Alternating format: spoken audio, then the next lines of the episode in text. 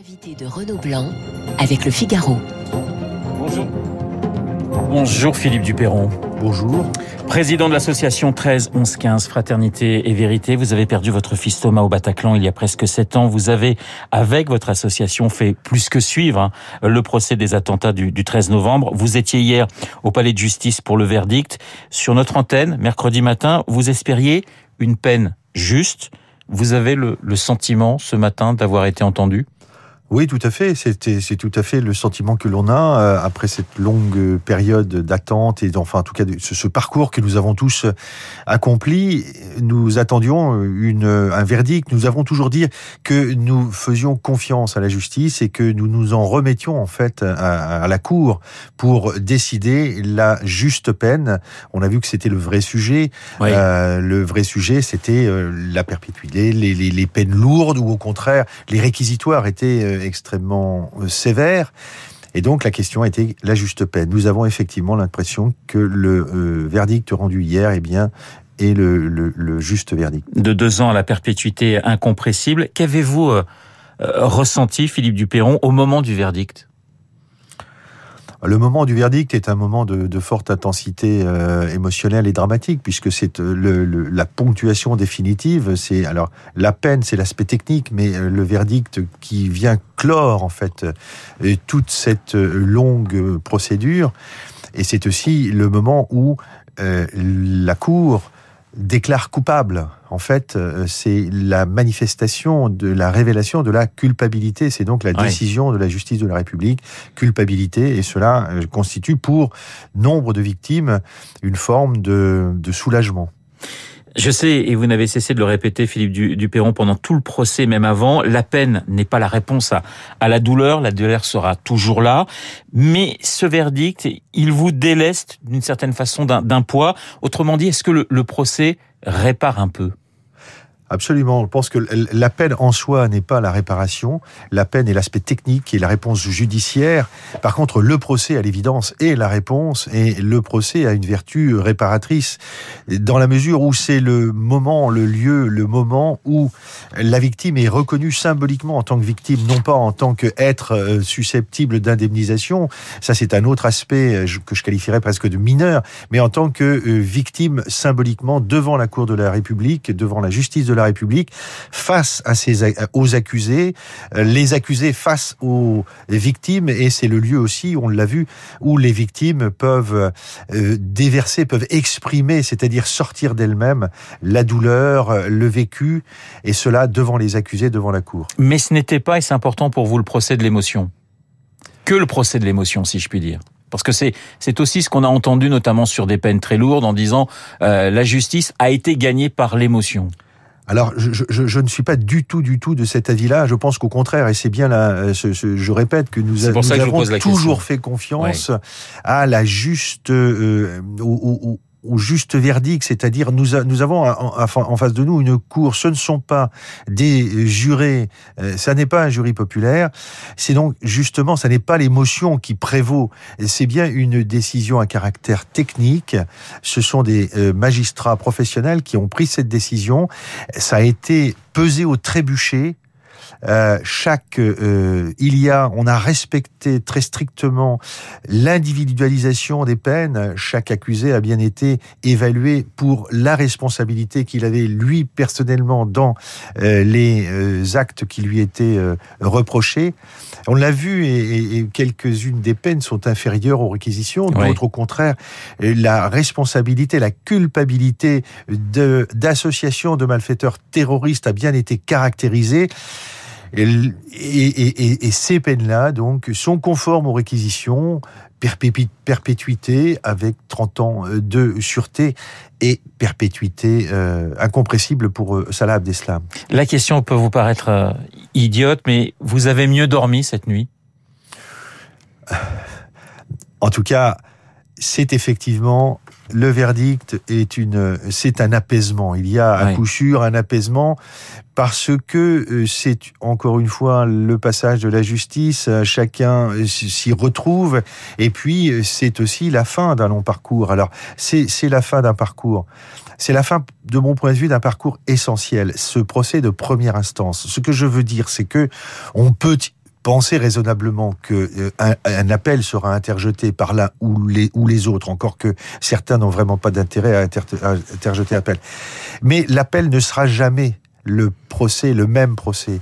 Encore une fois, ce procès avec cette intensité, ces liens qui se sont tissés, vous, vous l'avez anticipé d'une certaine manière l'appel, en, en, quelque sorte, parce que j'entendais hier beaucoup de, de, de parties civiles, beaucoup de, de, familles de victimes qui disaient oui, il y aura certainement un, appel. On a l'impression que voilà, on, s'est déjà préparé à cela. Oui, absolument. Euh, on s'est préparé à cela. Euh, nous essayons aussi de, de, le préparer, enfin de préparer nos adhérents. Mais je pense que euh, tout le monde est convaincu. En tout cas, c'est mon point de vue et je m'emploierai à, à en convaincre tous ceux qui veulent bien m'entendre. L'appel, c'est un aspect technique, c'est-à-dire qu'on va euh, devant le juge d'appel pour décider, pour lui demander de, de, juger de la peine, plus ou moins, euh, un peu plus, un peu moins, mais ça ne sera jamais le même procès. Le procès, encore une fois, où tout s'est exprimé, où cette douleur s'est exprimée, où chacun est venu, les parties civiles sont venus témoigner et ça n'était pas le procès de l'émotion. Il fallait que euh, cette douleur s'exprime pour que l'on sache ce qui avait été vécu. On a présenté ce procès, Philippe Duperron, comme un procès historique. On a dit qu'il devait permettre aux, victimes, aux parties civiles, non seulement de témoigner, mais aussi d'obtenir des réponses. Est-ce que vous avez le sentiment d'avoir obtenu certaines réponses après dix mois de procès?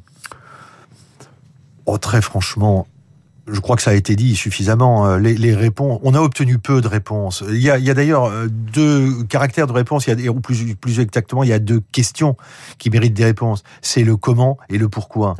Sur le comment, on a, on a peu appris parce que les investigations qui avaient été menées dans le cadre de l'instruction étaient très complètes, très très minutieuses et par conséquent, elles avaient déjà soulevé un certain nombre de, de, de, de, de, de rochers sous lesquels on avait trouvé des réponses. Il reste encore le problème de, des armes, par exemple il a été mal euh, résolu et mal investigué. Et en tout cas, les réponses, on ne les a pas obtenues de la part des accusés à coup sûr. Et puis, il y a la question du pourquoi. Et cette réponse à la question du pourquoi, eh bien, on ne l'a pas parce que, de mon point de vue, elle n'est, suis pas certain qu'elle existe. Quel a été pour vous le moment émotionnellement le plus fort pendant ces dix mois de procès? C'est difficile à, caractériser. Un, des moments forts, parce que je pense qu'il a euh, conduit en fait tout le procès, c'est le propos d'introduction. Alors, ça n'est pas le moment le plus plus émouvant, mais c'est un moment très fort. C'est le propos de cadrage du président Périès lorsqu'il a ouvert la l'audience le, le, 8 septembre avec euh, cette euh, affirmation que ce procès, quoi qu'il soit historique par la réalité de ce qu'il est, le nombre de parties civiles, euh, les faits d'abord que l'on juge, eh bien, il doit rester un procès dans la norme, c'est-à-dire que c'est la justice ordinaire entre guillemets qui doit pré prévaloir et qui doit prévaloir pour la décision.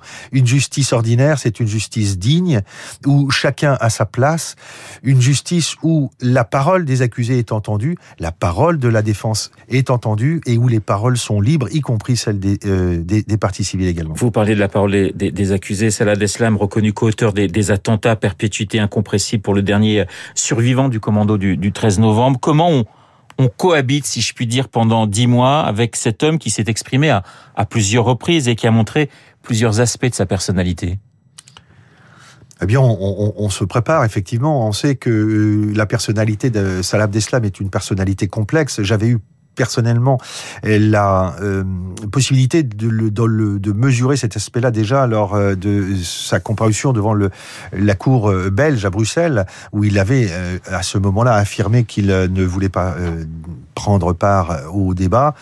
Elle avait affirmé encore sa radicalisation.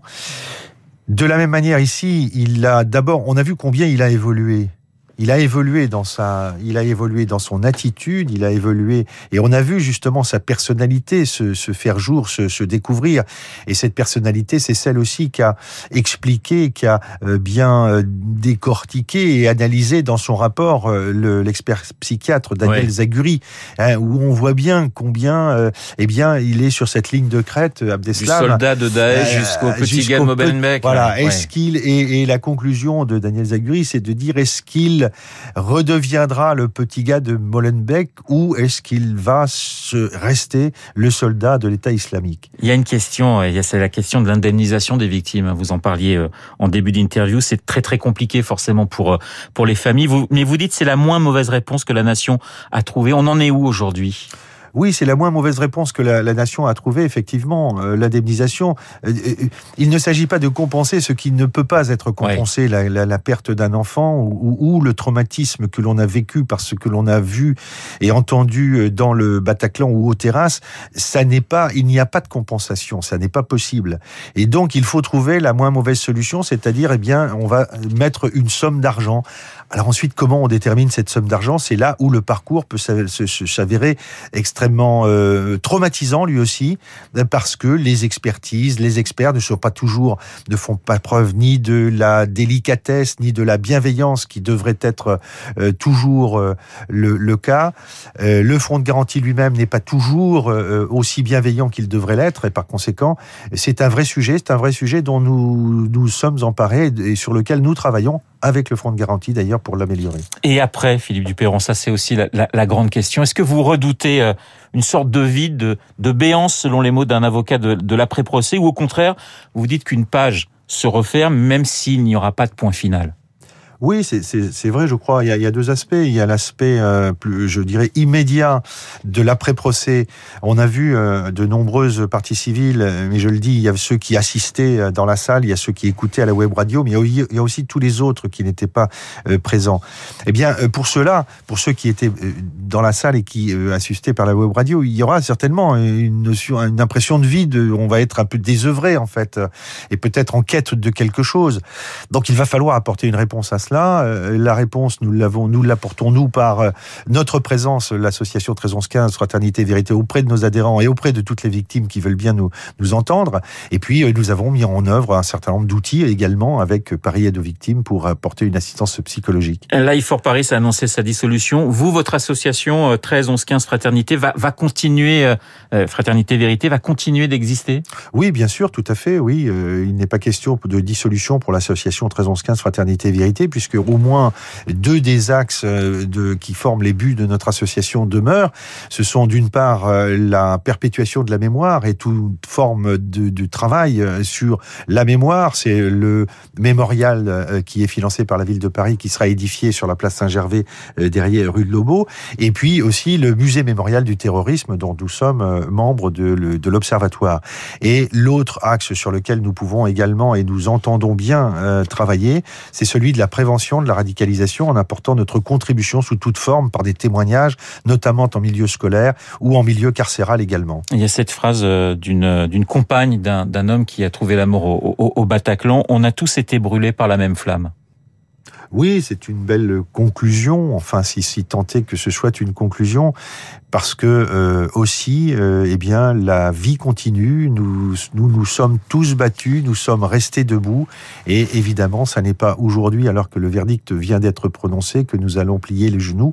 Donc, euh, nous continuerons d'avancer. Merci beaucoup, Philippe Duperron, d'avoir été ce matin l'invité de Radio Classique. Merci pour vos mots et pour votre grande dignité. Je rappelle que vous êtes le président de l'association 13 11 15 Fraternité et Vérité. Il est 8h29 sur l'antenne de Radio Classique. Dans un instant, nous allons retrouver Augustin Lefebvre pour l'essentiel.